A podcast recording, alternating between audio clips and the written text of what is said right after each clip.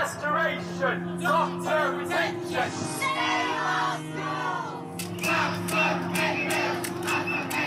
The chants may differ, but the message is the same. More pay and better conditions for teachers, tube drivers, civil servants, and junior doctors.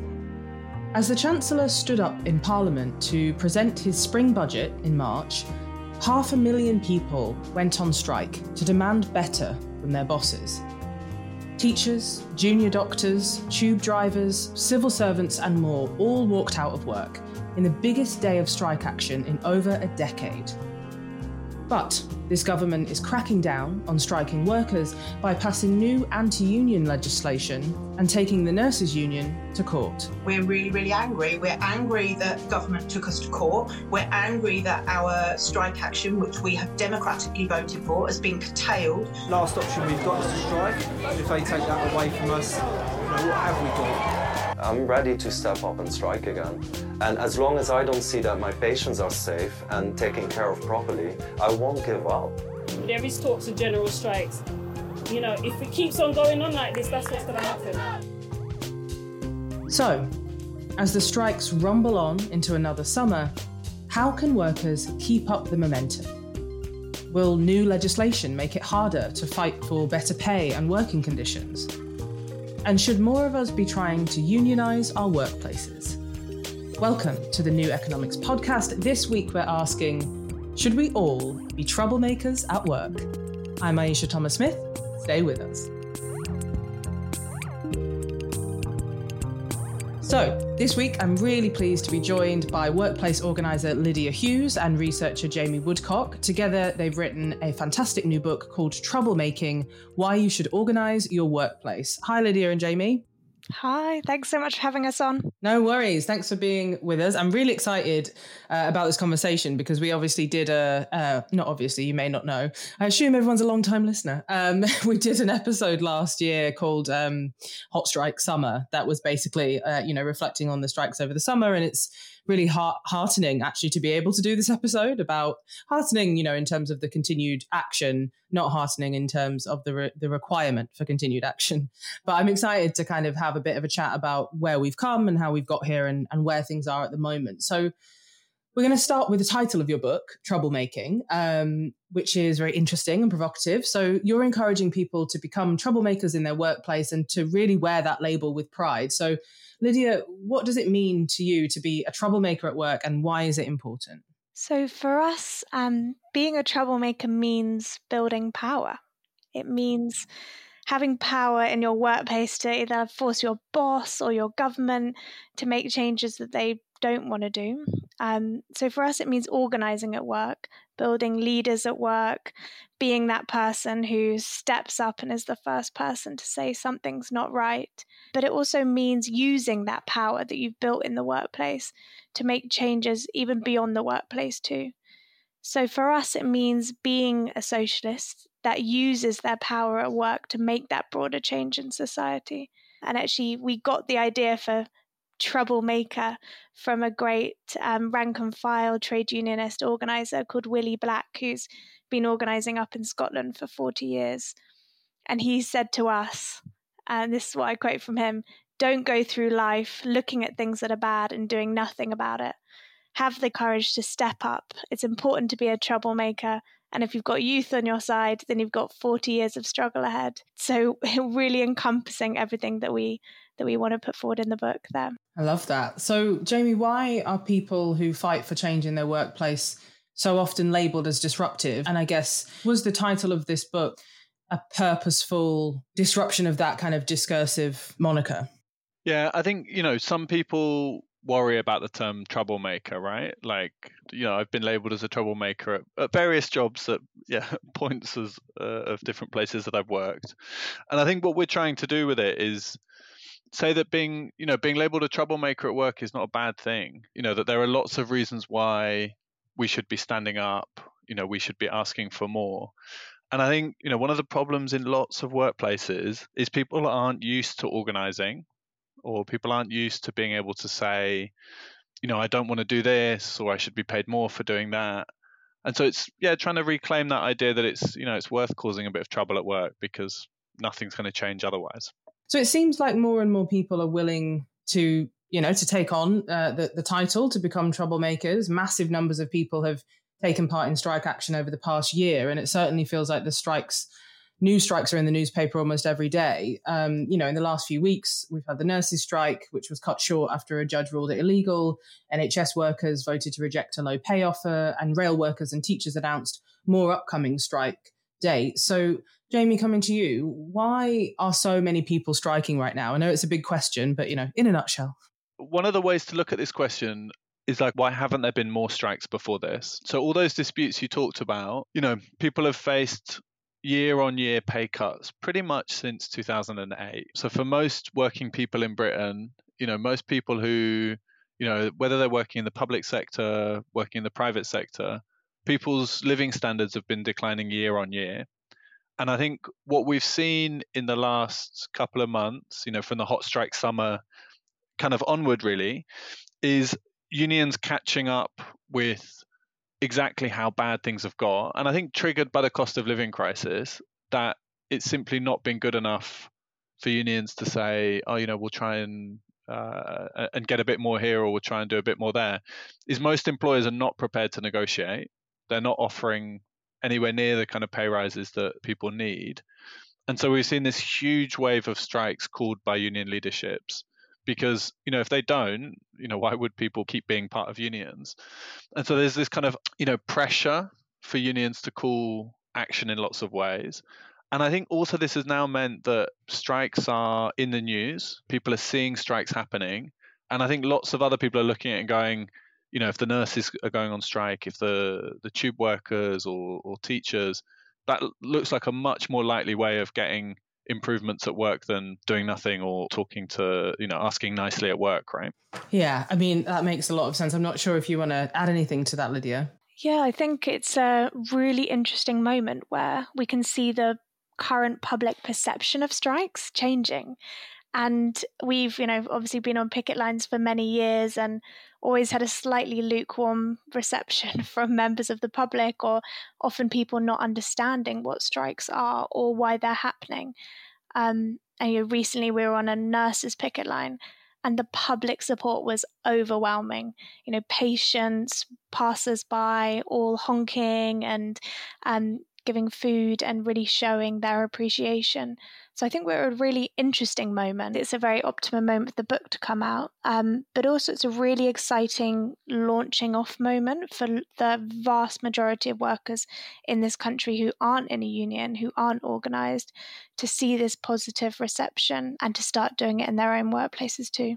Okay, so what do you think the value is of this level of strike action kind of all happening at the same time? Do you think that it opens up scope for more coordinated action because I'm not sure if I'm missing it, but I, I, haven't massively seen that yet. I know that there are various laws in this country that make collective bargaining and you know the, the type of bargaining for the common good that we see in the US, for example, with the, you know the Chicago Teachers Union and, and others that kind of really restricts the possibility of that. But I'm wondering if either of you could say a bit more about the opportunities that do exist around uh, this becoming a more joined up endeavor and maybe a little bit more also about those restrictive laws yeah so one of the the major challenges with a lot of these strikes is you know when lydia says going down to the nurses picket line if you go and talk to the nurses about what they're on strike for they have lots of things they want to talk about about the need to have more staffing levels in the NHS to invest more to you know think about you know how the NHS is being run, patients are being looked after, and of course they want to talk about pay as well, right? But it's one part of a bigger fight that people are having over these institutions that they're they're going on strike on.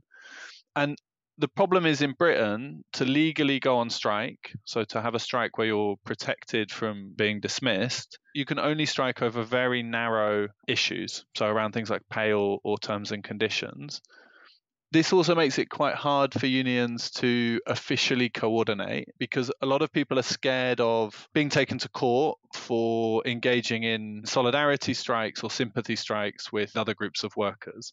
So we've seen some bits of coordination in the recent strike wave. There's been a couple of days where you know unions have decided independently of each other to call action on the same day. But I think a lot of this fits in with a fear that if you coordinate a big strike across multiple sectors or you really talk about what you're going on strike for, that you risk being taken to court uh, either by the employers or, or have the state intervene. And part of this is that you know, over the last 20, 30 years, trade union legislation has become increasingly restrictive in Britain. And you know, the, the most recent instance of this is trying to bring in minimum service levels uh, across bits of the public sector and transport that would effectively make Britain one of the strictest places for industrial action and really take away many workers' right to withdraw their labour as part of a campaign to change things. So I think people are fighting within this very restrictive framework. And when we look at a longer history of the labour movement, there have been times where people have had to operate outside of what's allowed. And I think, you know, we're reaching a point today where, you know, many of these laws need to be pushed back on you know quite actively. It certainly seems you know a thread throughout the podcast episodes that we do on various different topics that the way that the government is moving and the more and more restrictions that are coming in around human rights civil rights um, etc are really potentially creating an opening for that joined up social movement action that I mentioned, you know, folks coming together across struggles, across difference, um, who are all kind of impacted in different ways by the manifestation of these new laws, um, which certainly seems like something that we should be aware of and, and I guess seeing as the as the exciting opportunity that it is in the midst of all the chaos and disruption. I do want to touch on the public perception because, you know, of course, this is a, an ongoing issue. We talked about it a lot in the last episode, and I'm not sure myself because it does seem like there's been a real shift in public attitudes towards striking caused by you know the mass action over the last year. But where would you both say the public is at the moment um, on striking? Do you, do you think that there is still kind of you know the high levels of support that we saw last year or do you think people are starting to get fed up? I really wish i could could say that i think everyone is in support but i do think that the levels of the public perception, the support for striking workers is still high. And I think that comes from us being in a really interesting moment in terms of the cost of living crisis. People are seeing unprecedented levels, or perhaps in their lifetime, of inflation that is forcing this strike action. So I think the support is still high. I really do. But I think probably where the issue comes from that we have to face as a movement is even though support could be high, levels of understanding and knowledge about unions, about taking action is very low. As I mentioned, you know, we're only at, I think it's 25% of all workers are in a union. And in the private sector, that's even lower. And with such low levels of unionization, um, there's a lot of knowledge that's just not there, especially in younger generations. And even though this coverage is bringing more knowledge, I think also with those who haven't ever experienced it, the power of being in a union, the power of being on a picket line, and the power of demanding something from your boss, it's very easy to see this latest wave of strike action, you know, outside of that framework and with less excitement. Yeah, I mean, as you say, it's it, it would be really nice if we could just say yes, everyone's behind this. But it's some it, in some ways, you know, it kind of feels like, ironically, the news cycle's kind of moved on a little bit from, you know, grabbing people in Pret a Manger and being like, "Aren't you really angry at the tube strikers?" Which is yeah, I guess that we're, we're missing out um, on that, I guess, more of a kind of public discourse around it. And it is perhaps fading into the background to an extent, although it is, yeah, obviously still front of mind for a lot of people. In terms of just the piece that we were talking about previously around the government legislation. I was hoping we could maybe use that as a springboard for talking a bit more broadly about the history of strikes in the UK. Um, Jamie, I know that this is something that you've kind of worked on a lot and written about extensively. Is what we're seeing now different from what's come before, both in terms of the anti government legislation, the public response, and the action itself? Or would you say that this is kind of, you know, the, the reanimation of a previous cycles of union action and suppression that we've seen in the past? So I think what we're seeing at the moment, and, you know, I'm always cautious to say that what we're seeing happen is completely new or just a continuation of, of what's happened in the past. But I think we've gone through a very, very long period of low industrial struggle in Britain. Um, you know, maybe you know, maybe almost 40 years or so of quite low forms of industrial action and also low confidence of people to take action. And I think, you know, the kinds of strikes that we're seeing happen at the moment are mostly in the public sector. You know, many of the workplaces, the newer workplaces that have followed in this period of low industrial action have never been unionized. And so we see lots of people who, you know, are not and have never been members of unions. And then on the other hand, we still have the capacity to have these quite large public sector strikes because, you know, if you work for a university, you are involved in collective bargaining with 152 universities.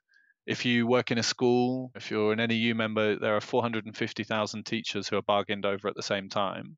So we have this kind of slightly contradictory thing that we have very low levels of struggle, but we also have the possibility for very large strikes to take place. But many of those forms of industrial conflict that are happening happen very strictly within legal frameworks for taking action. And I think perhaps the biggest one here, and if you know if listeners haven't been on strike before, is really to to note how difficult it is to legally go on strike in Britain. So to, to go on a strike where you can't be sacked for taking part in that action is you have to go through a lengthy balloting process to notify the employers at various points.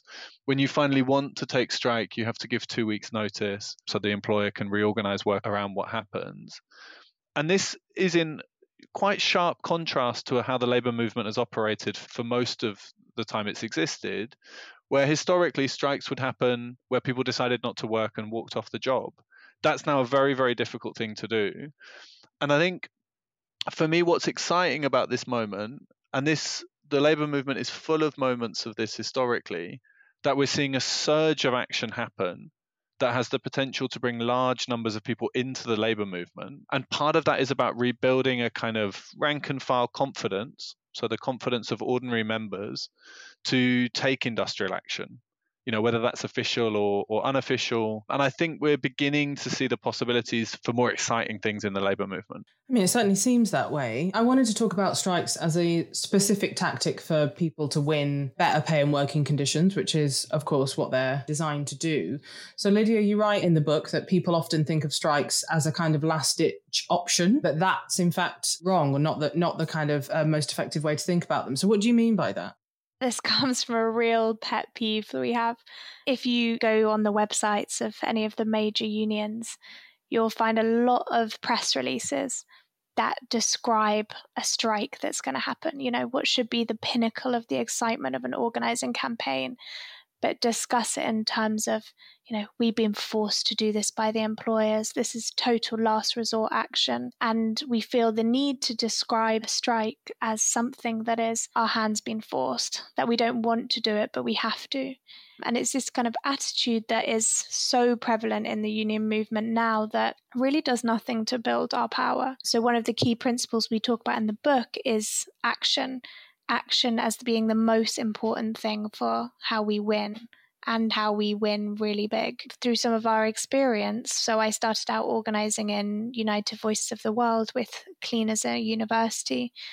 And the success that we had there of you know forcing the employers not just to even give in to the demands which was parity of conditions with in-house staff but end the system of outsourcing altogether was organizing people on the very basis that strike action was necessary to win and that it wasn't going to be, you know, the sad uh, consequence of negotiations failing, but that if we wanted to win and we wanted to win soon, that strike action was absolutely necessary and that even was exciting, a really great thing to do. You know, we would have these amazing meetings. They would probably last about 15 minutes in the mornings between shifs and they would always end with all the cleaners banging their fists on the table, shouting, strike, strike, strike. And through that, we can see that action, of course, is how we win, but also it builds our power. So, being on the picket line, taking action, standing up against your boss builds unions. I think that's not controversial now, I hope. I feel like this wave of strike action has shown that. But also, when we're organizing in unions or organizing as workers you know and socialists it's important that we win of course so we take action to win but the process of how we get there is also incredibly important so we need to be building leaders we need to be building networks and we need to change what we think is even possible And when we're treating strikes as just this last ditch option, we're not doing that and we're not building our power. So that's what we mean in the book by, you know, strikes as one of the most important tactics. But it also, you know, can be true for other kinds of industrial action that people can take. I think the bottom line of the book that we're trying to get across is that action is so important and that a dormant and slow union movement does nothing to build itself. I really liked how you kind of talked about it as actually something that's, you know, really exciting and is about building collective power rather than this is a really sad last resort. Um, I think that's a kind of really engaging way of envisioning it. And I kind of wanted you, was wondering if you could say a bit more about how, you know, essentially strikes are, you know, the tip of the iceberg when it comes to union work, but do tend to get a lot of the attention. And this idea of like actually, strikes and collective organizing as a way of building people up, you know, building both individual and collective power, often seems to get lost. So, in addition to what you've said, is there any more that you could offer on what kind of work has to happen under the surface before a strike can happen? Yeah, absolutely.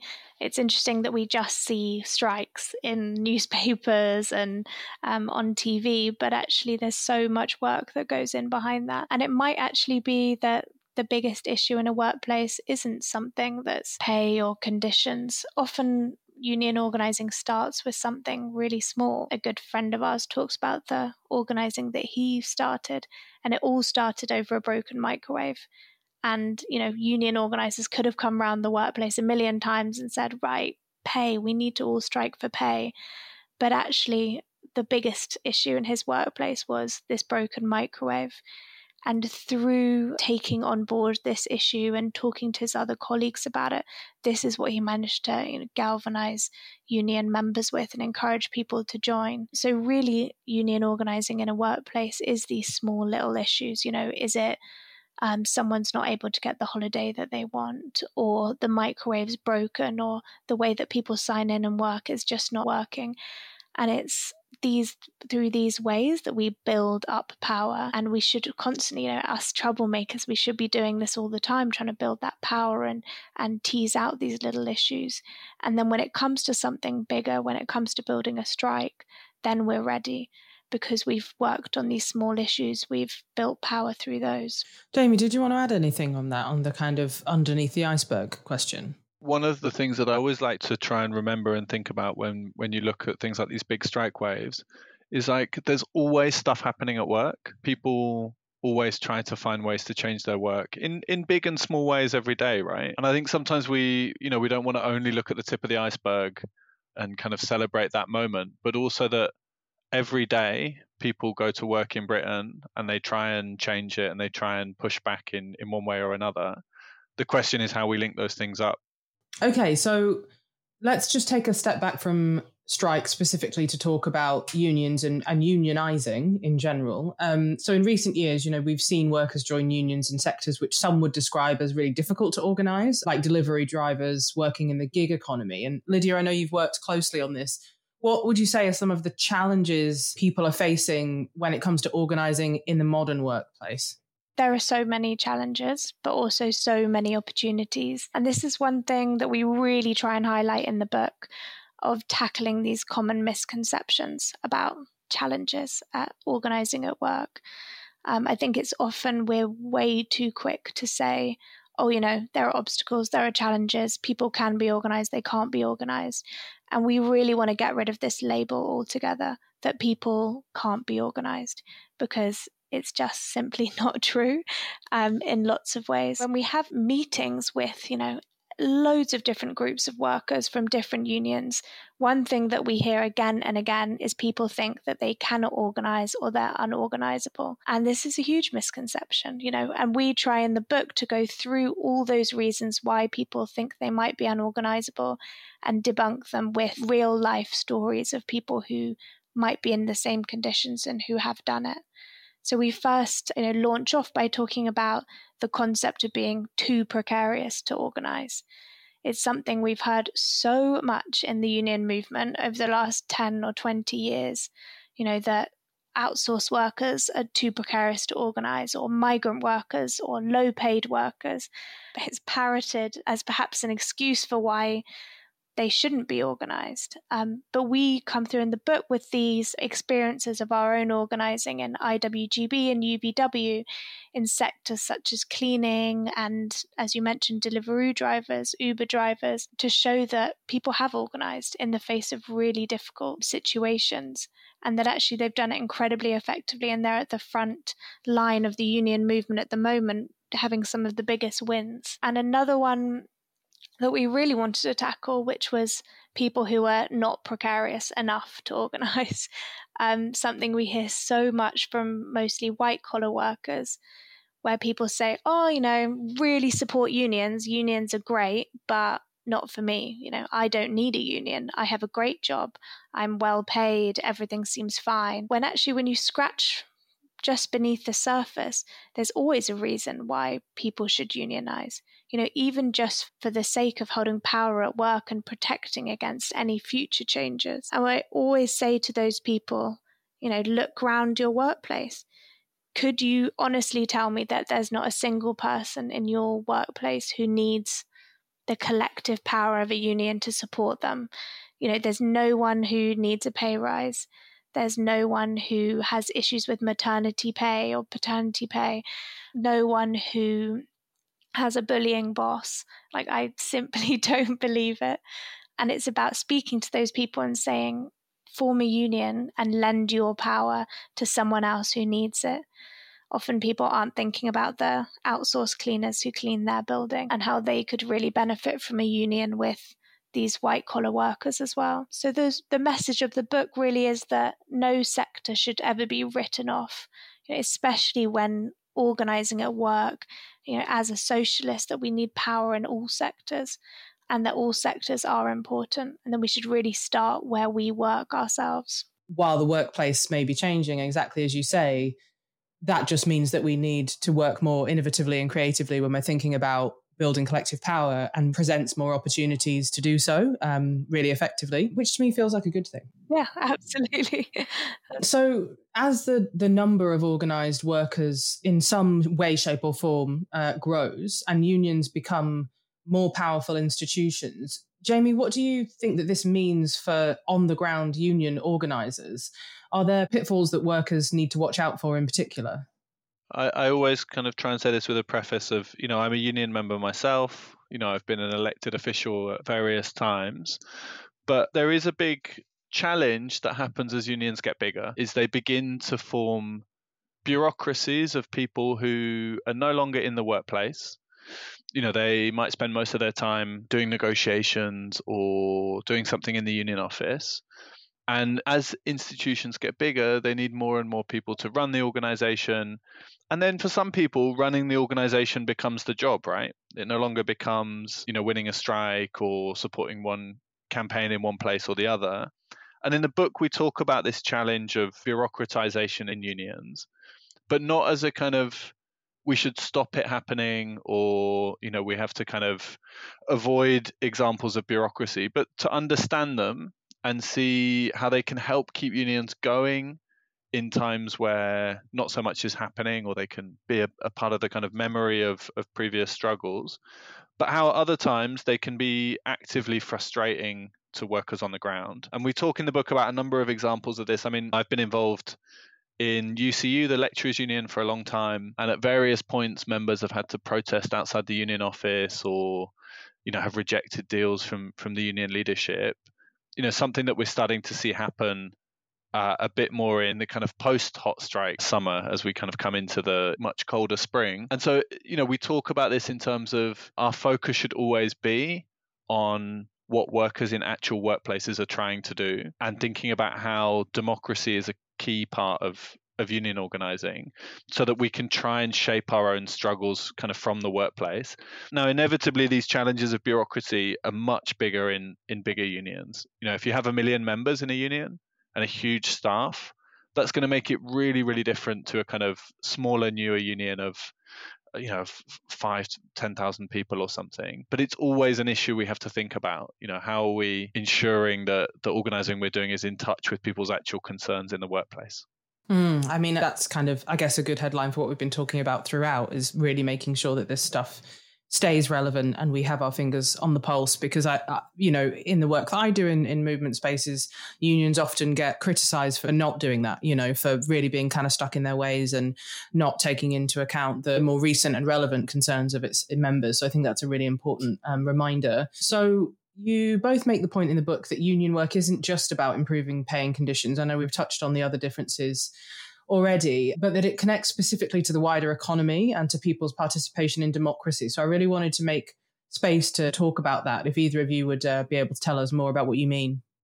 So we talk in the book about, you know, we're trying to speak to people who not only want to make change at work, but also want to make change far beyond that as well.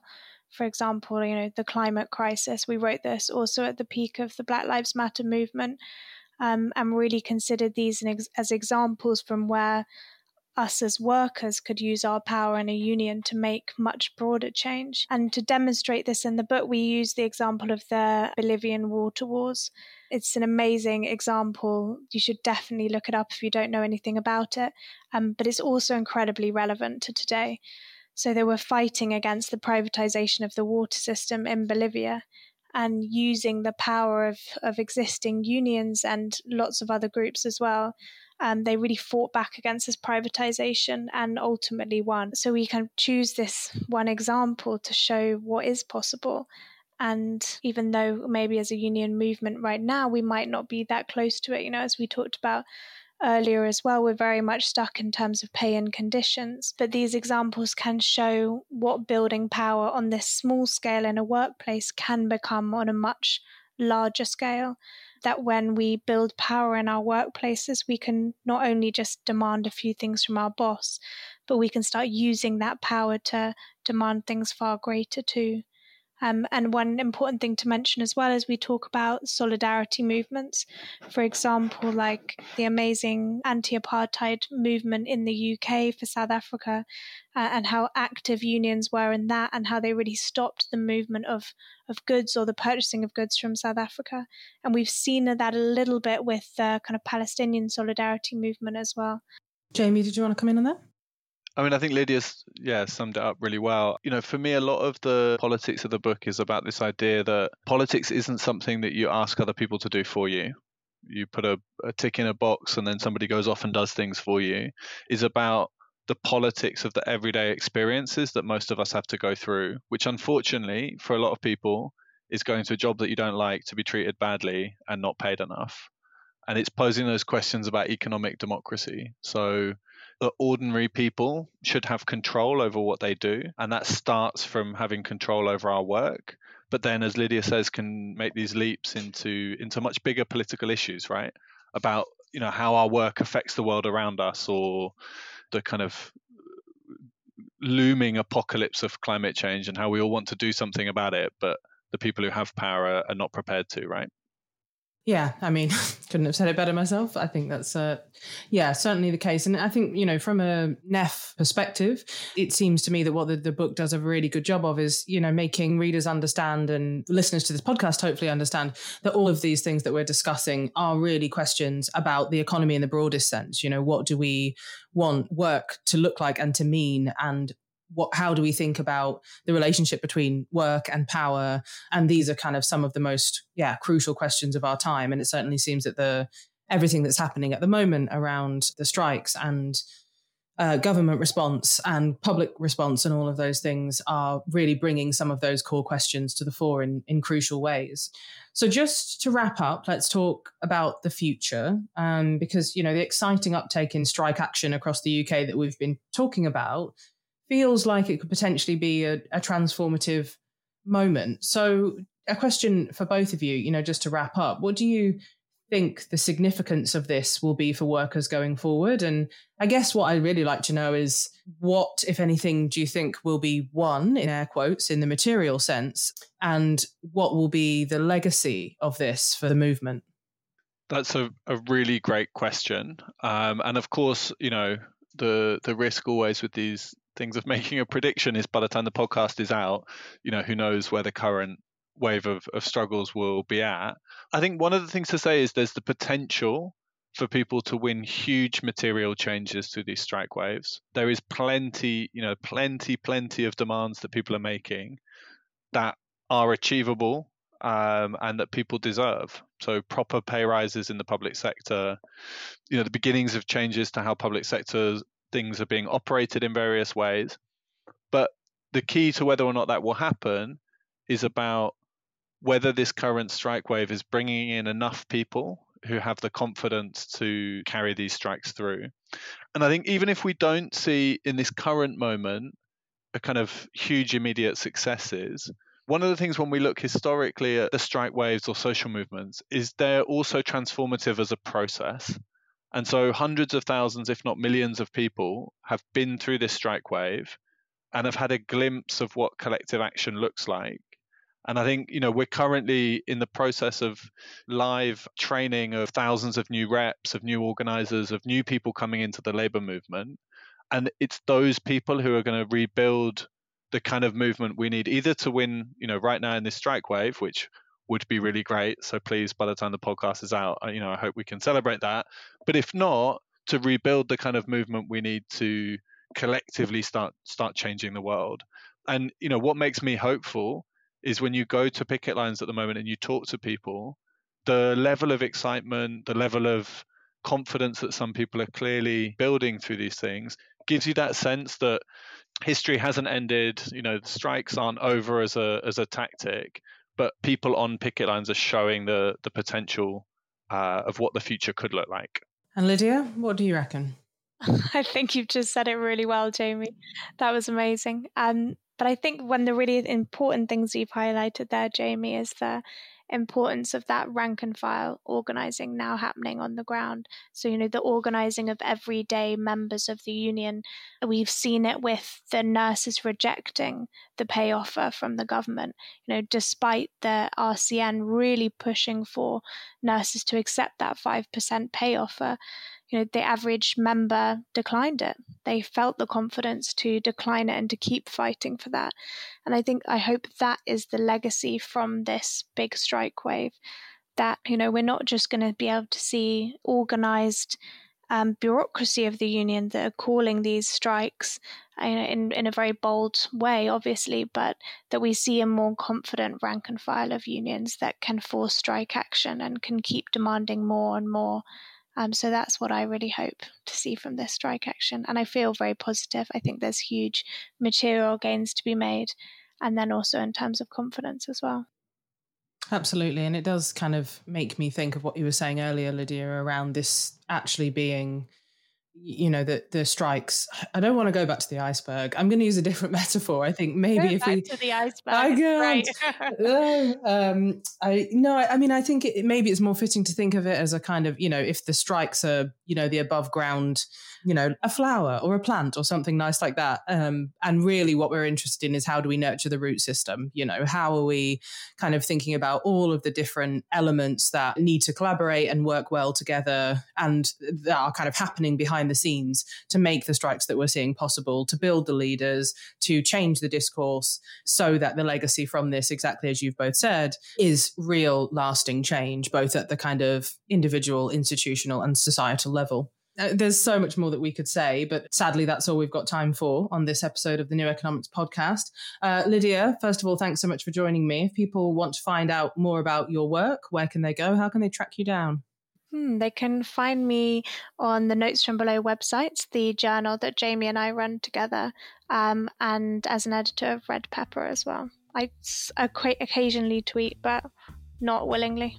Love it. I really, I was just thinking, I don't think there's been a single guest on this podcast who has directed people to their Twitter without a heavy disclaimer about how little they use it and how terrible their tweets are. I wonder if it says something about the um, the state of the left um, and our ability to self promote. Jamie, same questions. Are you good at Twitter? Same answers. I, I, yeah, a bit more frequently, but yeah, not not willingly or, or, or happily. Yeah, I mean, the same as what Lydia said. If people want to read more about uh, some of the strike waves and uh, and these kinds of things, uh, notes from below. Um, I also have a website where you can read my academic work for free, which is jamiewoodcock.net. because .com is taken by a photographer, which is not me. Um, but yeah, thanks so much for having us on. No worries. And just give us one, one last reminder of the book and where people can get it. So the book is Troublemaking Why You Should Organise Your Workplace, and you can find it on the Verso website. Lovely stuff. That is it for today's New Economics podcast, but we'll be back soon with more. If you've enjoyed this episode, please tell someone about it. As always, you can drop us a line with your comments and questions. We're at NEF on Twitter. Um, we're not very good at it either. no, I don't run it. I'm just joking. It's great. Uh, the New Economics podcast is brought to you by the New Economics Foundation, produced by Becky Malone, Margaret Welsh, and Katrina Gaffney. I'm Ayeisha Thomas-Smith. Stay safe.